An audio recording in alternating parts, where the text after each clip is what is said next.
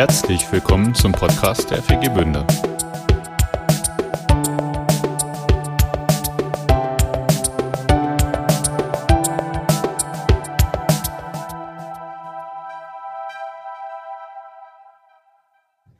Georgia und Holger. So, Georgia, dich habe ich schon mal gesehen beim Frauenabend. Das ist schon lange her. Äh, ansonsten habe ich dich immer verpasst. Holger, du bist ganz neu für mich. Ja. Jo. Gibt gibt's irgendwas, was du meinst, was wir über dich wissen sollten?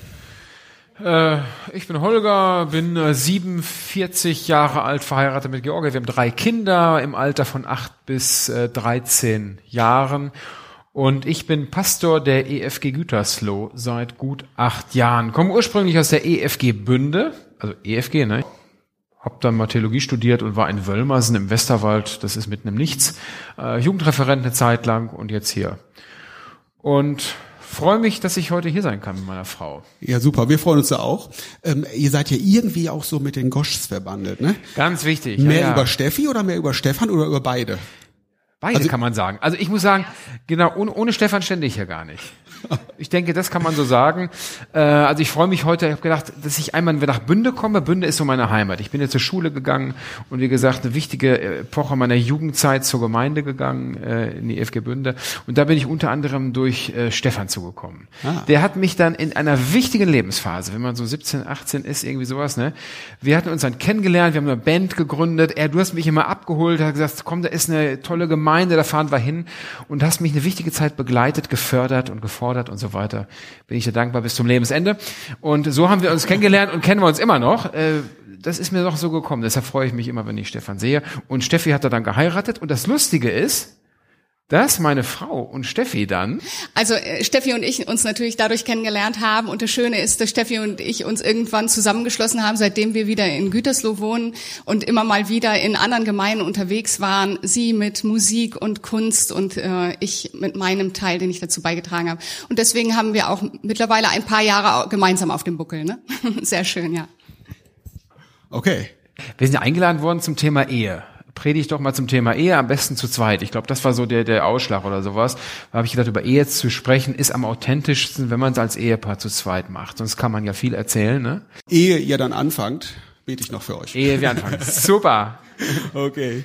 Jesus, wir danken dir dafür, dass du Georgia und Holger hier so in unsere Gemeinde gebracht hast, dass sie wirklich so auch auf den, den Spuren ihres Lebens wandeln und dass sie mit Freunden, die sie ihr Leben lang begleiten, so, so hier sind. Segne sie jetzt, wenn sie ja, uns verkündigen, wenn sie uns einfach aus ihrem Leben erzählen und vielleicht auch für unser Leben. Danke, Jesus. Amen.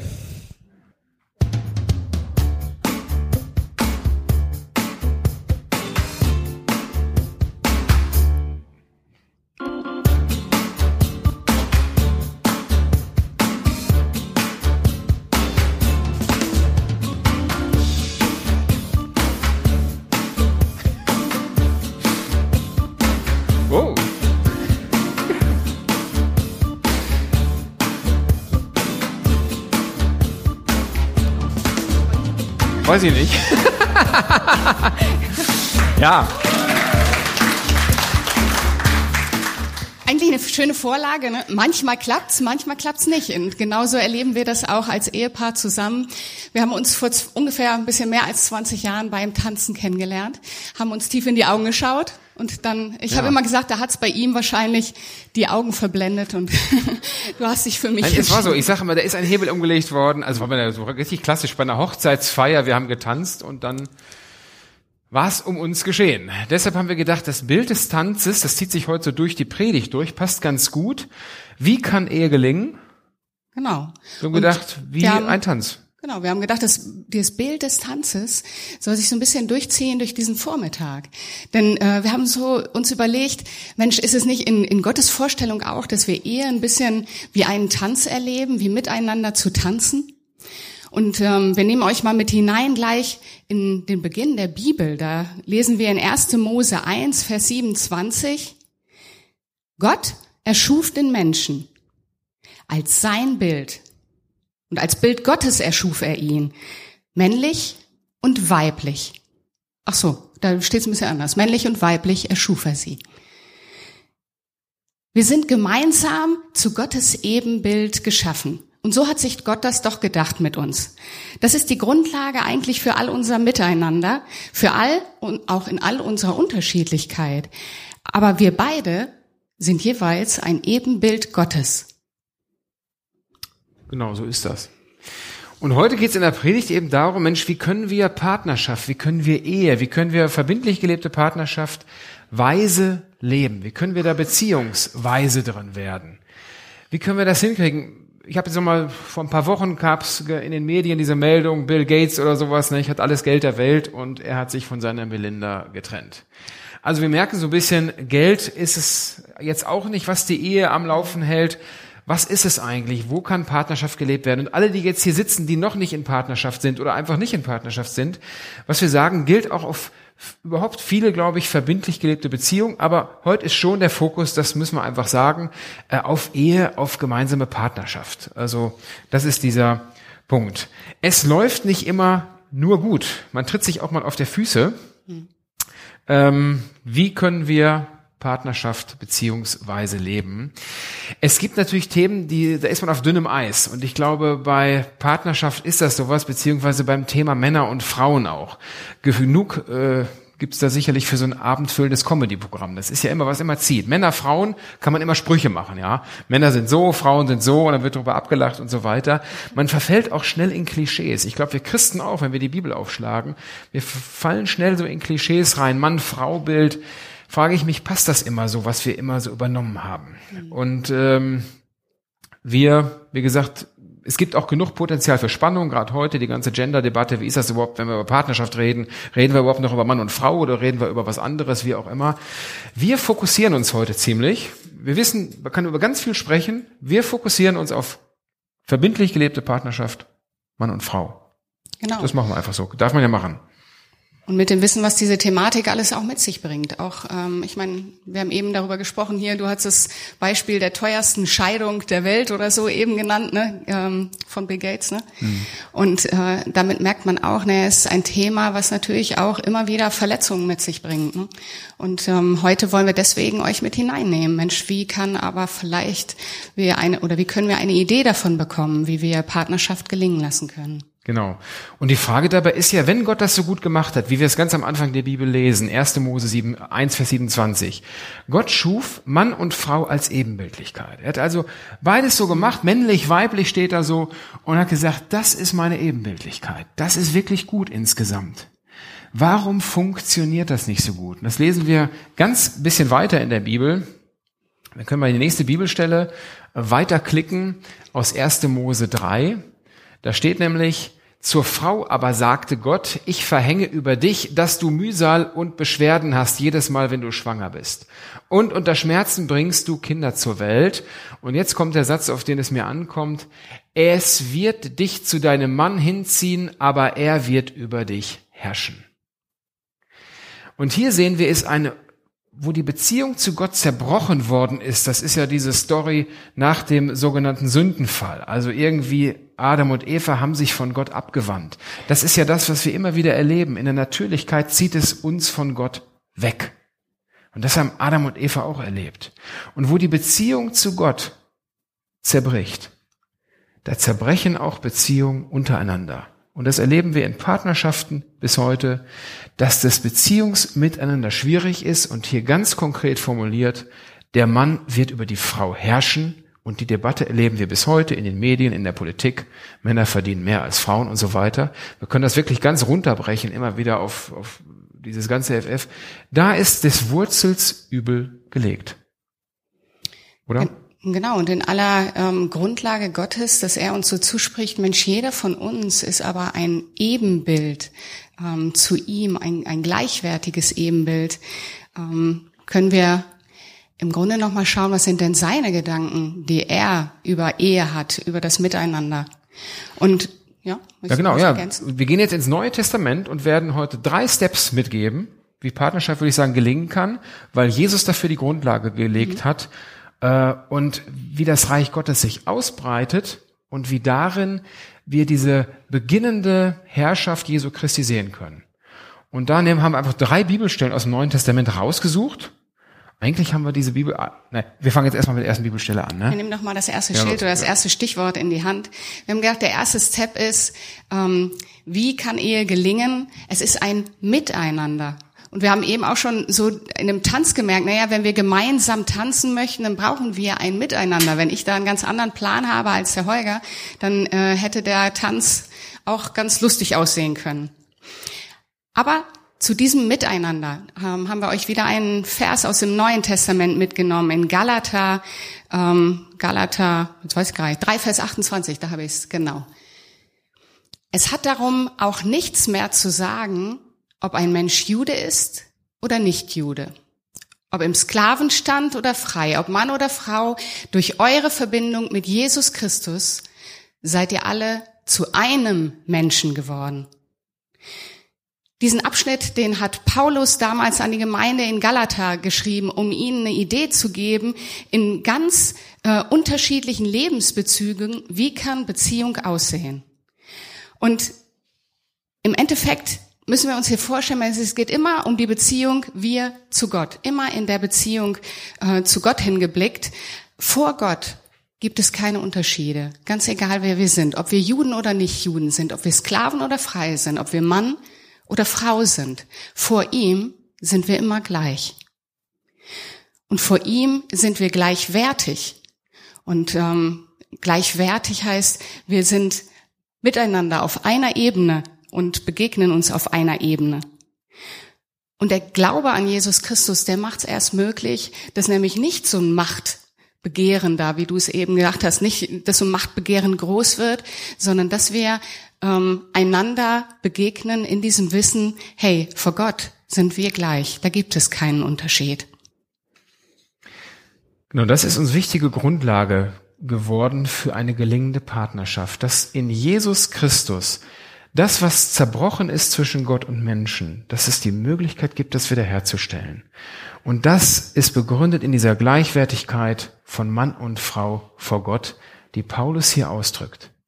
Und für die Juden damals muss das ja auch ein besonderes, also damals für die Galater ein besonderes Ärgernis gewesen sein, Ja. weil damals das Verständnis von Mann und Frau einfach noch total anders war. Die Frau hatte überhaupt nichts zu sagen und ähm, die Männer galten in der Ge Gesellschaft. Und jetzt kam da auf einmal eine ganz andere Wahrheit, die sich den Weg bahnte, hey, wir sind gleichwertig äh, zu betrachten. Und ähm, das war damals ein Ärgernis und ich denke, auch heute ist das nicht es- ganz unempfindlich, dieses Thema. Ne? Wenn wir bis heute damit ringen, dass Frauen im gleichen Job vielleicht das gleiche Geld bekommen oder so. Es zieht sich im Endeffekt durch die ganzen Jahre hindurch. Aber Gott spricht uns zu, hey, in der Beziehung zu ihm, da sind wir gleichwertig. Genau. Also die Kon der Kontext ist wirklich wichtig. Damals muss es ein Mega-Ärgernis gewesen sein. Die Aussage von Frauen, die galt überhaupt nichts. Übrigens, äh, das Frauenwahlrecht gibt es auch in Deutschland erst seit 100 Jahren. Das muss man sich auch mal vorstellen, wie lange sich das durchgezogen hat, dass klar ist, also die Frau, die kann überhaupt nicht wählen, die hat nichts zu sagen. Ja, und sogar, das haben die sogar einige noch hier miterlebt, dass es eine Gleichwertigkeit in der Ehe gibt, wurde erst Mitte der 70er Jahre beschlossen. Sonst musste die Frau, die Älteren werden das noch kennen, den Mann offiziell fragen, ob sie arbeiten darf zum Beispiel. Und der Mann musste das unterschreiben und genehmigen. Können wir uns heute in dieser Zeit gar nicht mehr vorstellen, aber das ist alles noch so ganz nah. Das heißt, das, was wir in der Bibel lesen, was damals vor 2000 Jahren in der Gesellschaft war, dass eine Aussage vor Gericht von einer Frau und von Kindern und von Sklaven nicht galt. Das ist ja heute teilweise in vielen Ländern immer noch so, dass dieses Miteinander eben nicht hergestellt ist. Und in unserer Gesellschaft äh, ist noch gar nicht so lange her, dass es geändert worden ist, beziehungsweise es ist teilweise immer noch so. Und das zieht sich durch bis in Partnerschaften. Und auf Ebenen, wo wir das dann manchmal ganz konkret gar nicht merken, weil wir ich habe jetzt nicht eine, die Beziehung mit dir angefangen und habe gesagt, oh, ich bin der Mann hier, aber ne, ich bin ja ein bisschen, bisschen weiter oben.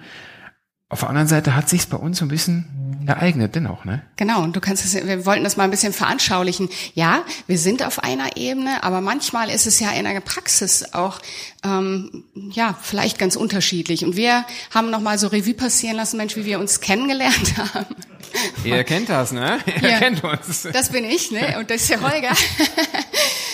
Also, es lag so ein bisschen daran, so war wirklich in der Tat mein Empfinden, wie ich ihn kennengelernt hatte. Ich kam gerade aus so einer Lebenskrise und dachte, oh shit, ich habe irgendwie äh, nichts groß hinbekommen, habe ihn kennengelernt, den ich auf meinen Sockel gestellt habe und gedacht habe, Mann, der ist super. Und dann hatte der auch noch Interesse an mir. Hammer. Ähm, ist ein ganz toller Nebeneffekt, wenn man so äh, auf einen hochschaut. Naja, es kann so ein bisschen innerlich das Gefühl geben, oh, ich werde selber ein bisschen aufgewertet, weil er, der da oben ist, sieht mich. Kann aber auch total Negatives mit sich bringen. Und das haben wir auch gemerkt. Immer wieder dieses Gefühl zu haben, er steht da oben, er macht irgendwie alles besser und ich krieg's nicht so gut hin, heißt auch immer, irgendwie bin ich schlechter. Und das hat mich irgendwann angenervt. Das ist natürlich unbewusst, das ist kein bewusster Prozess, das ist etwas, was im Lebensalltag als Frustration rauskam.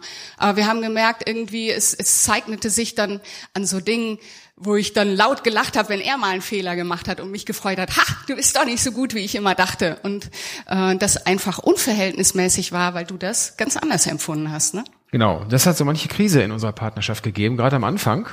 Und das ist ungefähr das Originalteil, was wir nachgebaut haben jetzt mit den äh, Duplosteinen unserer Kinder, was wir damals äh, mühsam auf in der Paarberatung am Anfang unserer Beziehung aufgebaut haben. Wir haben dann wirklich das so so ähnlich war das in der Tat, haben wir es aufgebaut, du da unten, ich da oben und haben erstmal gemerkt, dass wir gar kein Miteinander in der Beziehung haben, wo wir oder wo ihr meisten gesagt habt wahrscheinlich, ja ja vor Gott, klar seid ihr gleich, miteinander alles eins, aber nein, das war in unserer Partnerschaft nicht so. Ich war der Held und sie war hier unten. Das ist in guten Momenten natürlich schön, wenn du so angehimmelt wirst, also an meiner Rolle jetzt, nicht?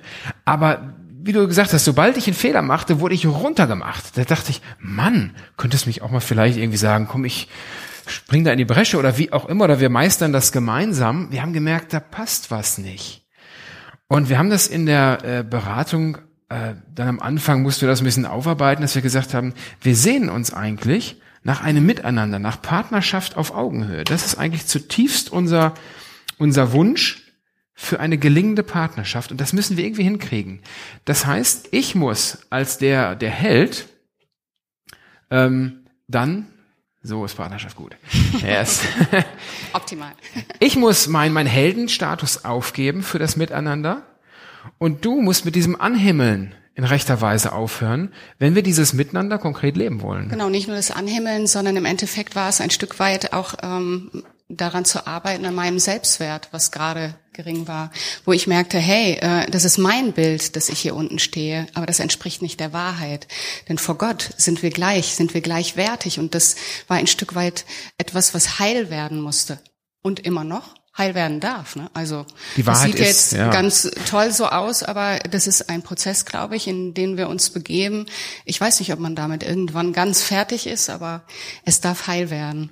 Ich glaube, es gibt ja auch so Muster in der Partnerschaft, die dauern an, die sind von Anfang an da, weil die sind in unserer Persönlichkeit reingelegt.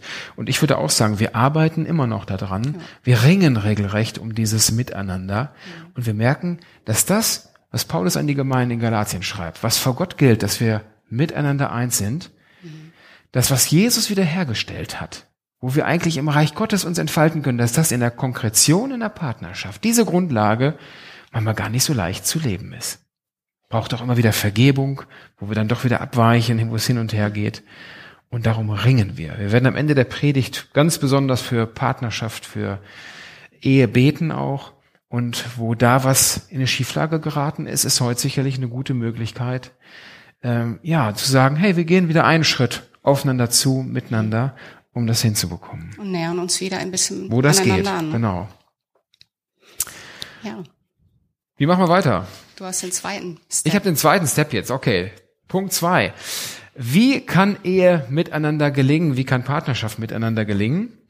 Ähm, miteinander ist, wie gesagt, die Grundlage. Und der nächste Bibelvers, den haben wir aus Epheser 5, Vers 21. Da schreibt Paulus, ordnet euch einander unter, wie es die Ehrfurcht vor Christus verlangt. Wenn wir, wenn Partnerschaft gelingen soll, braucht es eine gegenseitige Unterordnung. Und wir haben das jetzt mal auf, damit die Begriffe gleich bleiben, untereinander geschrieben. Ist ein bisschen missverständlich bei Partnerschaft, kann man darüber schmunzeln, ist ja mal ganz lustig. Also, aber wie gesagt, miteinander und dieses untereinander ist wichtig. Das Gegenteil passiert ganz natürlich, dass wir uns überordnen. Ach, du hast doch, ne, ich bin doch besser als du oder ich habe es doch besser gemacht und so weiter. Und man will eigentlich damit etwas erzeugen, nämlich, dass man versucht, so merke ich das immer wieder, wenn wir auch, wenn es anfängt sozusagen brenzlig zu werden, man will sich selbst gut hinstellen, um zu sagen, aber ich bin doch was wert, ich bin, ich bin doch gut für die Partnerschaft. Und deswegen versucht man sich zu produzieren, überzuordnen, aber man erreicht damit eigentlich das Gegenteil. Und in der Bibel nehmen wir das so wunderschön wahr. Ey, was ist euch eigentlich wichtig? Ein Miteinander? Eine gelingende Partnerschaft? Oder dass du ein toller Hecht bist und Recht hast? Dann bist du eher alleine. Dir ist auch eine Sache daran ganz praktisch ja, das, wichtig geworden. Ne? Das Sensible ist ja, dass wir uns in einer Partnerschaft so unheimlich nah sind, also näher als jeder andere und dadurch auch in einer Weise nochmal viel mehr verletzen können als jeder andere Mensch vielleicht.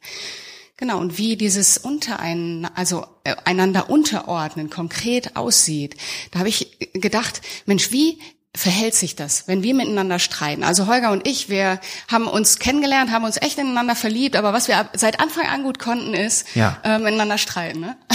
Das denken wir vielleicht nicht, wenn wir hier so stehen jetzt, aber wir können uns richtig zoffen. Ja, leider. Wir sagen das gerne, bekennen das offen, das ist ja so. Genau, aber was wird in einem Streit deutlich? Naja, wir haben unterschiedliche Ansichten manchmal. Und äh, diese Unterschiedlichkeit, wo wir halt nicht einer Meinung sind, äh, die gibt ja die Spannung. Und das sind die Momente, wo ein Stück weit ja auch Ängste hochkommen.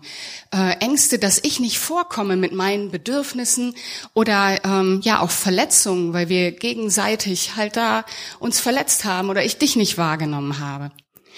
Und ich erlebe das manchmal dann so, wie auch so ein großer, äh, so wie ein Stolz, der wahnsinnig übermächtig in mir groß wird, der einfach rufen will, Mann, aber jetzt geht's nach mir und es ist, äh, ich sehe das doch total richtig und du liegst falsch. Und dieser Stolz, der kann mich manchmal so sehr gefangen nehmen, dass ich in diesem Machtkampf pecken bleibe. Und dass ich denke, weißt du was, ist ja alles schlau gesagt, unterordnen. Aber mir geht's eigentlich um Macht und um Recht. Und das ist meine Meinung und ich will auch nicht nachgeben. Weil wenn ich nachgebe, schwingt diese Angst mit, ich könnte ja nicht mehr vorkommen, wenn das mehrmals passiert. Und was passiert in diesem Moment? Ich merke, da nimmt mich etwas ein, dem ich manchmal nicht mal mich gestellt fühle, wo ich denke, okay, äh, da bringe ich etwas Zerstörendes in die Beziehung, nämlich ich lasse zu, dass ähm, so viel, ja, so viel Trennendes dort hineinkommt. Ich habe über die letzten Jahre gemerkt, ich brauche an dieser Stelle eine kurze Auszeit. Ich muss einmal raus aus diesem Setting, um genau dort in die Beziehung mit Christus kurz einzutauchen und mir an diesem sicheren Ort in der Beziehung zu Christus klar zu werden, stopp mal, vor ihm sind wir eins. Und da sind wir gleich. Und das ist die Grundlage, auf der wir Beziehung leben. Und ich möchte nicht, dass Macht und Rechthaberei das Ziel ist, sondern ich möchte, dass Gott Raum gewinnt. Der, der den guten Gedanken danach hat, dass wir uns einander unterordnen. Und Bedürfnisse, die wir haben, Ängste, die hochkommen, Verletzungen, ähm, die stellen uns dann in eine Freiheit, wenn sie uns bewusst sind. Also da, wo ich merke, Mensch, was ist denn da in mir und was ringt da in mir? Und ich kann das mit Christus äh, im Gespräch teilen und merke, ähm, erstmal dort habe ich einen Ort, wo ich angenommen bin, wo, wo er mich wahrnimmt. Da komme ich in die Freiheit, wo ich entscheiden darf, möchte ich das leben oder möchte ich es loslassen? loslassen, um das Ziel ähm, zu erleben, dass wir gemeinsam weiter auf dem Weg sind. Und der Streit ähm, ist ganz oft für mich so ein Punkt, wo ich merke, das kann ich Gott zwischendurch nur anflehen und sagen, hey, nimm du Raum ein, ich pack das nicht. Also dieser Stolz ist so groß, das ist ein richtiger Machtkampf in mir. Aber wo ich am meisten Jesus Christus begegnen konnte, weil ich immer wieder erstaunt bin, wenn wir zusammenfinden und ich denke, Hammer. Das haben nicht wir gemacht. Das äh, hat Christus in uns bewirkt und das ist ein Gnadengeschenk. Aber weil klar wird, das ist erstmal kein menschliches Muster, das ist etwas, was Gott schenkt. Das ist sein Gedanke, den er für uns bereithält. Ich glaube, in Partnerschaften ist das halt doppelt schwierig. Also sich unterzuordnen, wenn ich die Bundeskanzlerin treffe oder der Bundespräsidenten, nicht? Herr Steinmeier, äh, habt die Ehre. Das geht ja noch ganz leicht. Aber beim Partner, du kennst mich, du kennst meine Schwachstellen, ich kenne deine. Und man kann da so richtig schnell reingerätschen. Und das macht es, glaube ich, schwierig. Und dann sich unterzuordnen, dass man sagt, nee, weißt was, du bist nicht besser. Und an der Stelle bist du eh meistens falsch. Und das macht es so in der Praxis schwer. Was uns manchmal geholfen hat schon, das da ladest du immer jetzt so ein, beten, streiten, ne, nennen wir das, äh, im Streit ins Gebet gehen. Ne? Und das ist ganz, kann ganz hilfreich sein, ganz praktisch, weil dann hat man ja den Dritten holt man ins Boot und dann sage ich Gott, so pass mal auf, du siehst genau, wo wie falsch Georgia liegt, ja? Das kann man dann so laut beten. Ne? Ich halte mir dann die Ohren zu in dieser Zeit. Nee, nee, du solltest, du hörst mit, denke ich. Und ähm, aber das, das kann helfen. Also es kann auch diese Auszeit helfen, das haben wir auch schon erlebt, nicht? Und dann, wenn ich dann bete, ich dann so aufgebracht, Herr, zeige Georgia, wo sie falsch liegt, ja. Und dann meistens in der Regel sagt er, äh, ja, vielleicht sagt, also unterschiedlich dann, nicht? Aber meistens sagt er dann vielleicht auch so, naja, sie liegt falsch, ja und? Dann denke ich, ja, wie ja und? Ja, was ist denn, wenn sie völlig, völlig das versemmelt hat? Und jetzt? Na gut, denke ich, dann könnte ich auch zu ihr hingehen und sagen, ach komm, lass uns mal gemeinsam weitergehen. Ja, dann mach das doch. Also da hat es mir manchmal im Gebet wirklich schon, hat es mich rumgehauen, wo Gott gesagt hat, was willst du eigentlich jetzt? Wollt ihr miteinander auf dem Weg sein oder willst du recht haben? Und da ist dieses Unterordnen ganz praktisch, wo man manchmal sagen kann, okay, ich lass das los. Ob ich recht habe oder nicht, ist an dieser Stelle egal, sondern ich gebe Raum. Und auf lange Sicht in der Partnerschaft wird sich das schon, glaube ich, miteinander ganz gut einstellen. Aber gerade im Konflikt kann das hilfreich sein, um dann auf ein gutes Miteinander zu kommen. Und wenn das nicht einfach von einem selbst geht, kann man sich ja immer Beratung holen. Also gerade in Friedenzeiten besonders empfehlenswert. Ne? Ja. Genau. Wir haben selber gemerkt, wir haben es nicht hinbekommen an manchen Stellen, weil es so explosiv war. Ja. Äh, Gebet war unsere Flucht, weil wir gemerkt haben, da ist wie so ein Schiedsrichter jemand, der vor dem wir beide gleich sind. Aber wir haben auch den letzten Schritt gesucht, dass wir einfach in die ähm, Beratung gegangen sind, weil wir, weil es gut tat, manche Muster nochmal genau zu besprechen und aufzudecken und da im Gespräch zu sein und wir merken, man, das ist echt ein Mehrwert, ähm, dass wir manches erkennen konnten, besser verstehen konnten, ja. Genau. Also, wie wird man beziehungsweise? Wie kann Beziehung gelingen, in dem klar ist, wir sind vor Gott, Mann und Frau sind wir wirklich eins. Und was so selbstverständlich erscheint, ist es gar nicht in der Gesellschaft und in der Partnerschaft auch nicht zwingend automatisch. Dass wir uns gegenseitig unterordnen. Weil die Frage ist immer, was ist mein höherer Wert? Mein Recht, mein Stolz oder wie gesagt, die Partnerschaft, mit der ich weiter auf dem Weg bleiben will. Und wir haben noch ein drittes. Was? Ja, das steht. Ach so, ich dachte gerade, du sagst, hä, ein drittes? Was ist denn das? Ja. äh, um im Bild des Tanzes nochmal zurückgekommen. Also für einen guten Tanz braucht es ein gutes Miteinander, ein gutes auch sich unterordnen, dass klar ist, wer hat welche Rolle und wie können wir das ausführen. Aber bei einem Tanz braucht es immer auch jemanden, wo klar ist, wer führt eigentlich. Wer hat die Führung und wer kann sich führen lassen? Beim Tanzen, wenn beide führen wollen oder man gar nicht weiß, wer führt, man kennt das in der Tanzschule dann auch mal so, ja, das ist dann immer, man ist gar nicht miteinander, sondern man versucht jeder für sich eigentlich die richtige Schrittfolge zu tun, aber das ist kein schöner Tanz. Und dafür noch eine letzte Bibelstelle, die eigentlich die grundlegende Bibelstelle für die Predigt war, wo wir gesagt haben, wow, das ist mal richtig, das hat Pfeffer. ähm, da heißt es, für euch Frauen gilt dieselbe Regel. Ihr müsst euch euren Männern unterordnen ich lasse es mal bei diesem ersten Teil. Wenn man das so liest, ja, werden so gedacht, oh, vielleicht hilft das ja für eine gelingende Partnerschaft, wenn die Frau sich unterordnet. Nein, das habe ich aber nicht gedacht. Nein, das hast du nicht ich gedacht. Habe, ich habe Angst vor dem Spruch. Du hast Angst vor dem Vers gehabt. Das, das ist mir zu heikel. Ich habe gesagt, lass uns das mit reinnehmen, ja? genau. Das ist nämlich gut, weil das steht ja mehrfach in der Bibel, dass die Frau sich unterordnen soll dem Mann. Und gleichzeitig ist das ein Vers, bis ins Gemeindeleben hinein ist das ja ein Ringen und eine Schwierigkeit, wo man sagt, uh, da steht er aber und dann gibt's bei beiderlei Geschlecht ein Ringen darum, Mann, wie ist das eigentlich zu verstehen? Mhm. Und die Frage ist ja, gilt das heute noch? Die Unterordnung der Frau unter den Mann? Und wenn wir das jetzt mal wirklich reduzieren von Gemeinde gerade weg und von Gesellschaft auf die Ehe hin, gilt das noch, dass die Frau sich unterordnen soll? Ja, das gilt noch. Aber nur, wenn wir den Kontext vom zweiten Punkt sehen, dass wir äh, dass Christus uns zusagt, ordnet euch einander unter. Wenn wir beide wissen, wir ordnen einander unter, ja, dann gilt an mich, ja, als Frau bin ich dazu eingeladen, aufgefordert, mich dir unterzuordnen, aber auch du als Mann, auch wenn es da nicht explizit steht. Ne? Genau, ist an dieser Stelle nicht, aber da steht nicht nur, ihr Frauen ordnet euch unter. Hier geht's jetzt um Partnerschaft wirklich, oder wir haben diesen Vers auf die Partnerschaft mal fokussiert.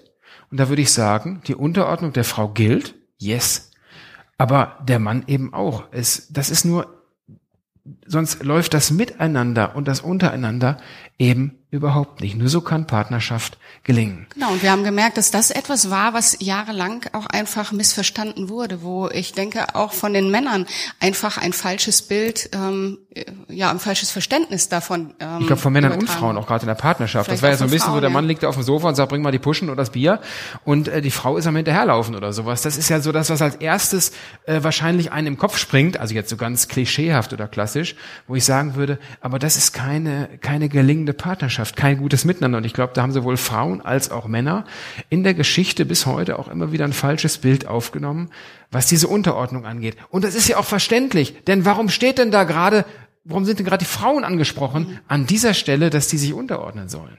Ja, und da ist es wichtig, dass wir so ein bisschen in den Kontext ganz kurz eintauchen. Das geht jetzt über Partnerschaft hinaus, aber ist vielleicht da interessant.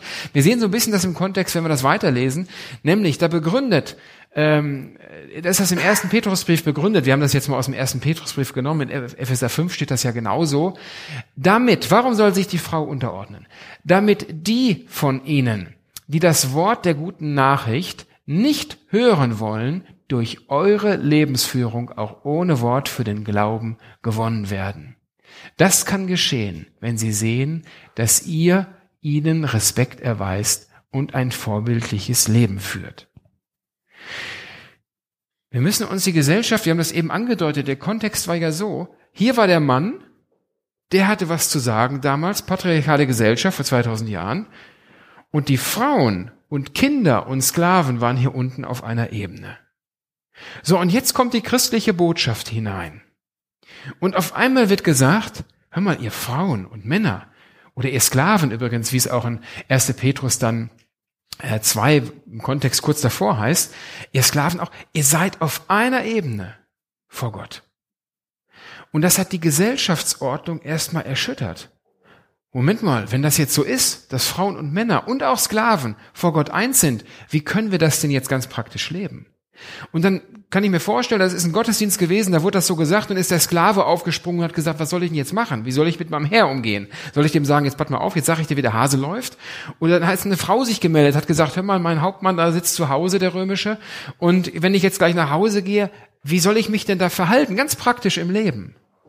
Und dann hier die praktische Lebensanweisung, die so ein bisschen eine Ahnung davon gibt, wie es seit 2000 Jahren passiert, dass der christliche Glaube inkulturiert, durch die Geschichte hindurch, in alle Kulturen hindurch und gesagt, so, es geht jetzt nicht, dass du eine Revolution starten musst und der Männern auf den Kopf tanzt, sondern wenn dein Mann, der überhaupt verschlossen ist um des Reiches Gottes willen, äh, vor der christlichen Botschaft, um des Reiches Gottes willen, geh nach Hause und leb so weiter. Aber du bist Kind Gottes.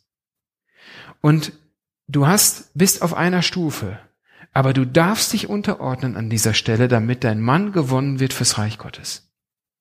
Und ich habe mir auch noch mal so überlegt, ganz praktisch, als Pastor erlebe ich das manchmal bis heute. Da ist ein Partner in der Partnerschaft, der lernt Jesus kennen. Und der andere tanzt dem nicht auf den Kopf rum und befiehlt und sagt, was der andere tun muss, sondern der andere ordnet sich unter und sagt, du, da habe ich was entdeckt, was mein Leben reich macht. Und das merkt der andere. Und ich habe es nicht selten erlebt, ähm, dass auf, wenn man so in Gesprächen ist, in Aufnahmegesprächen, dass dann der Mann sagt, ja, meine Frau hat dann irgendwie Jesus kennengelernt und sie sagte, dann komm doch einmal mit und ich habe drei Jahre gebetet und dann auf einmal sagte der Mann und dann bin ich auch dahin und dann gibt's die lustigsten Geschichten wirklich oder bewegendsten Geschichten, wie auf einmal dann zum Beispiel der Mann auch Jesus kennenlernt oder so. Fand ich einfach nochmal ganz gut. Also an dieser Stelle wichtig der Kontext. Warum sind die Frauen angesprochen? Aus lebenspraktischen Gründen, wie gesagt, wie können wir uns verhalten? Und übrigens die Männer, die werden dann ja auch noch angesprochen und damit mit diesem kleinen Exkurs würde ich gerne die, die Predigt ändern, enden, denn ich glaube, dass in diesem Abschnitt besonders wir Männer aufgefordert sind. Wenn die Frau aufgefordert ist, sich unterzuordnen, das funktioniert nur, wenn wir Männer uns so verhalten, dass unter uns noch Platz ist, sage ich mal in Anführungsstrichen, dass wir so als Männer Gottes die Ehe und die Beziehung und die Partnerschaft führen, dass es wirklich würdig ist, sich unterzuordnen. Und wir lesen das immer wieder in diesen praktischen Kontexten auch. Und ihr Männer, liebt eure Frauen so, wie Christus die Gemeinde geliebt hat, der alles gegeben hat, der seinen Gottstatus aufgegeben hat, der Mensch geworden ist, der sich den Feinden, der sich den Menschen hingegeben hat am Kreuz und für sie gestorben ist. Und das ist der Horizont von Liebe, wie ihr eure Frauen lieben sollt. Und ihr lieben Männer, das kann ich uns, glaube ich, sagen, wenn wir so unsere Frauen lieben, und so Partnerschaft verstehen und auch das so verstehen, dass wir als Männer dem Haushalt vorstehen, dann ist uns die Verantwortung aufgetragen, dass der Laden läuft. In der Familie und auch in der Ehe und in der Partnerschaft. Genau das äh, erinnert uns wieder an das Bild des Tanzes. Da, wo ja. Holger mich gut führt und mich einlädt und die Führung übernimmt, da bringt er die Frau zum Brillieren und damit eigentlich beide zum Leuchten. Also da, wo du deine Rolle einnimmst und ich meine Rolle einnehme, da können wir beide ähm, ein gutes, einen schönen Tanz hinlegen. Richtig. Wir Männer neigen immer dazu, wenn irgendwas nicht läuft, stolpert, Eva ist schuld. Sehen wir am Anfang der Bibel, ja. Die hat mir einen Apfel gegeben, der ja keiner war. Aber wir Männer sind eingeladen und herausgefordert, einmal mehr zu sagen, nein, ihr sollt führen. Und wenn das hier rumstolpert, der Tanz, und wenn die Frau nicht brilliert, ich fordere uns mal jetzt wirklich auf an dieser Stelle, dann bist du gefordert. Und deshalb muss ich ganz ehrlich sagen, ich finde das gar nicht so leicht, weil meine Frau kann besser tanzen als ich. Und trotzdem bin ich gefordert, jetzt Tanz zum Beispiel, zu führen. Oh, ich finde das echt schwer. Ich sehe meine Frau gerne tanzen, aber ich merke selbst manchmal, ich habe echt Respekt davor. Und dann gibt es zwei Möglichkeiten. Entweder wir tanzen nicht mehr und wir laufen davor weg, also wir Männer jetzt, oder wir sagen, komm, ich stell mich dem. Und wir versuchen es miteinander. Und dann schauen wir uns an und dann fängst du an, meine Fehler manchmal mit auszugleichen. Da bin ich dir dankbar. Und trotzdem will ich nicht aufhören, unsere Ehe zu führen, auch für ein gutes Miteinander. Und trotzdem merkt er, es ist einfach sensibel. Auch ein Tanz ist im Endeffekt sensibel, ja. der auf ein ganz schönes, dynamisches Miteinander hinausläuft. Und deswegen haben wir einfach als Abschluss den Wunsch, ähm, gerade für euch als Ehepaare nochmal ähm, besonders zu beten. Und wenn ihr auch eigene äh, Dinge vielleicht in eurem Kopf habt, dann nutzt diese Gebetszeit auch ähm, und Jesus das in die Hände zu legen. Genau. Es gibt immer wieder die Möglichkeit des nächsten Tanzes, des nächsten Schritts um da anzufangen. Lassen wir miteinander beten für unsere Partnerschaften, aber auch vielleicht für andere Partnerschaften, die uns gerade vor Augen sind. Jesus Christus, ich danke dir für deine Idee von Mann und Frau und von Partnerschaft und Ehe. Danke, dass du uns miteinander als Ebenbild geschaffen hast. Und du siehst all den vielen Zerbruch, auch das Leiden in Partnerschaften das Ringen eigentlich darum. So viele wollen das und es geht nicht. Ich glaube, jeder von uns hat Partnerschaften, hat Beziehungen, hat Ehen vor Augen. Und du kennst, wenn du uns damit gesegnet hast, unsere eigene Partnerschaft, Ehe. Was für ein Ringen auch immer wieder da um das Miteinander ist. Herr Jesus Christus, wir brauchen dich da. Dass du es uns schenkst, dass wir einander immer wieder vergeben können, loslassen können, um zum neuen Tanz anzusetzen. Und dazu schenke allen Partnerschaften immer wieder Mut und die Perspektive, egal wie lange das Stolpern oder der Tanz schon dauert.